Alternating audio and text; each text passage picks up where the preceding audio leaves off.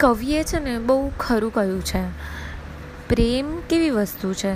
બાળપણમાં મફત મળે. જુવાનીમાં જોઈતો હોય ને તો એને ખરીદવો પડે.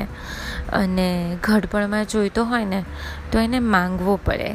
So hello there once again I am back with an another podcast and if you are listening to this podcast, I can bet on that. You do really love the podcast.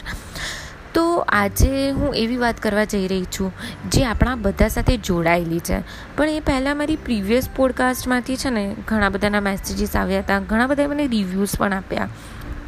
અને બધાએ મને પૂછ્યું કે તમે આ podcast કરો છો એ ગુજરાતીમાં જ કેમ કરો છો? ગુજરાતી ભાષામાં જ કેમ? તો એ બધાને જણાવી દઉં કે એક તો હું ગુજરાતી માધ્યમમાં ભણેલી વ્યક્તિ છું, એટલે મેં મારું આખું સ્કૂલિંગ ગુજરાતી મીડિયમમાં જ કરેલું છે. અને બીજું તો એ કે હું ગુજરાતીને મારી માતૃભાષા નહીં, પણ એને મારી મિત્ર ભાષા માનું છું. એટલે હું મારી જેટલી પણ પોડકાસ્ટ કરું છું, એ બધી ગુજરાતી ભાષામાં જ કરું છું.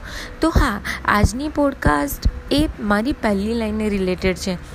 કે પ્રેમ છે ને બાળપણમાં માંગવો ન પડે. એટલે બાળપણ એવી વસ્તુ છે ને કે જે આપણને સૌને બહુ જ યાદ હોય.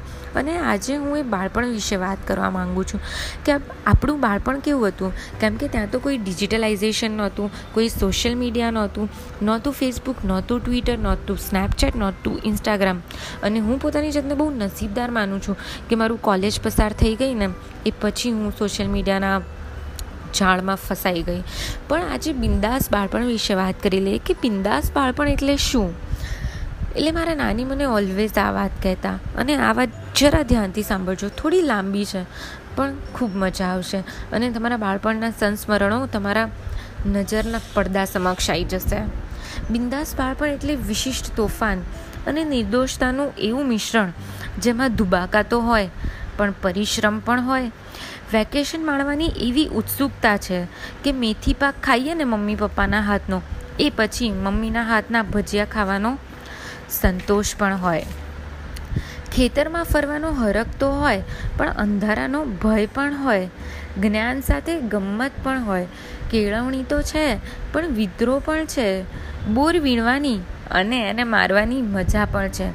ધમાચકડી કરીને રેતીમાં આળોટવાની એક આગવી જ મજા છે. રાતે મોડે સુધી આંબલી પીપળી સાતોડિયું રમવાની જીત સાથે વેકેશન પૂરું થઈ જવાની નિરાશા પણ છે. તો તમને કંઈ યાદ આવ્યું તમારા બાળપણ વિશે? જો તમને કંઈ યાદ આવ્યું હોય તો કમેન્ટ બોક્સમાં જણાવો. અને આપણે નેક્સ્ટ પોડકાસ્ટ એ જ વિશે કરીશું. પણ આ પોડકાસ્ટ સમાપ્ત કરતાં પહેલાં હું તમને પૂછવા માગું છું, આ ડિઝનીના મિકી માઉસ અને રોડ રનર્સ અને એ બધા તો પછી આવ્યા પણ આપણા બાળપણમાં એવા કોમિક કેરેક્ટર્સ આવી ગયા, જે આપણને યાદ હોવા છતાં પણ યાદ નથી. તો પ્લીઝ મને જણાવો કે શું તમને યાદ છે એ કોમિક કેરેક્ટર્સ કયા હતા? તો નેક્સ્ટ પોડકાસ્ટ આપણે એ કોમિક કેરેક્ટર્સ વિશે જ કરીશું. Stay tune on my podcast